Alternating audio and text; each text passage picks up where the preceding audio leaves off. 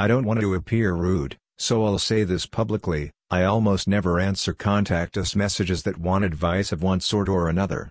Like many other bloggers, I receive a fair number of this sort of queries. I'm not sure why people believe that journalists, bloggers are journalists, should be expected to provide personalized service to individual readers.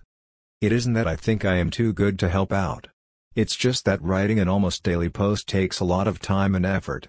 I don't have the time or desire to reply individually to people I've never met. By the way, none of those people ever express any interest in us.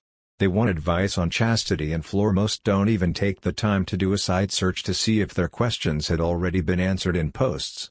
Occasionally, someone sends an interesting email that gets my attention. I do answer those. I understand how hard it is to find advice on these subjects. When we first got started, I sent a contact us email to a blogger. He never answered. The online world is a strange place. Bloggers, like us, share intimate details of our lives.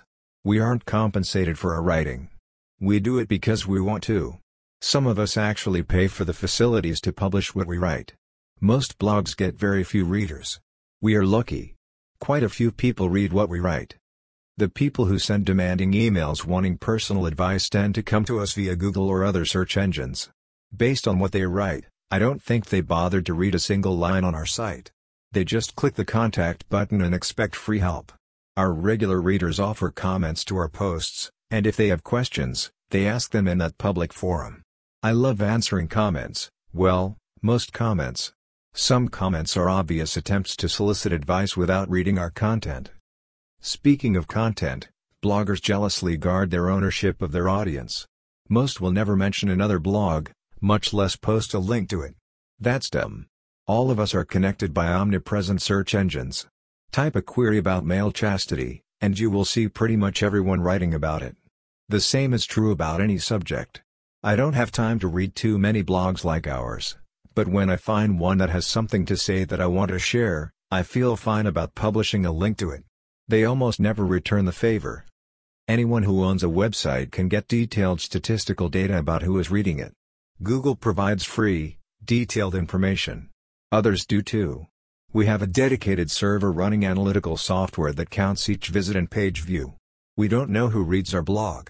Our reader's identity is safe. We do know how many people read each page and visit on any given day. We know what country they come from. We also know if they clicked a link on another site or search engine to find us.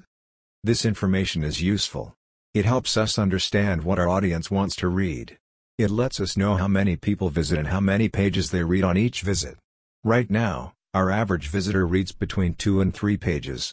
Almost half navigate directly to our site. They aren't coming from search engines or other website links. I like that a lot. It means we are a destination. ChatGPT includes our site in its data model. Almost 40,000 references are in it. All this is encouraging. It's fun to be well known.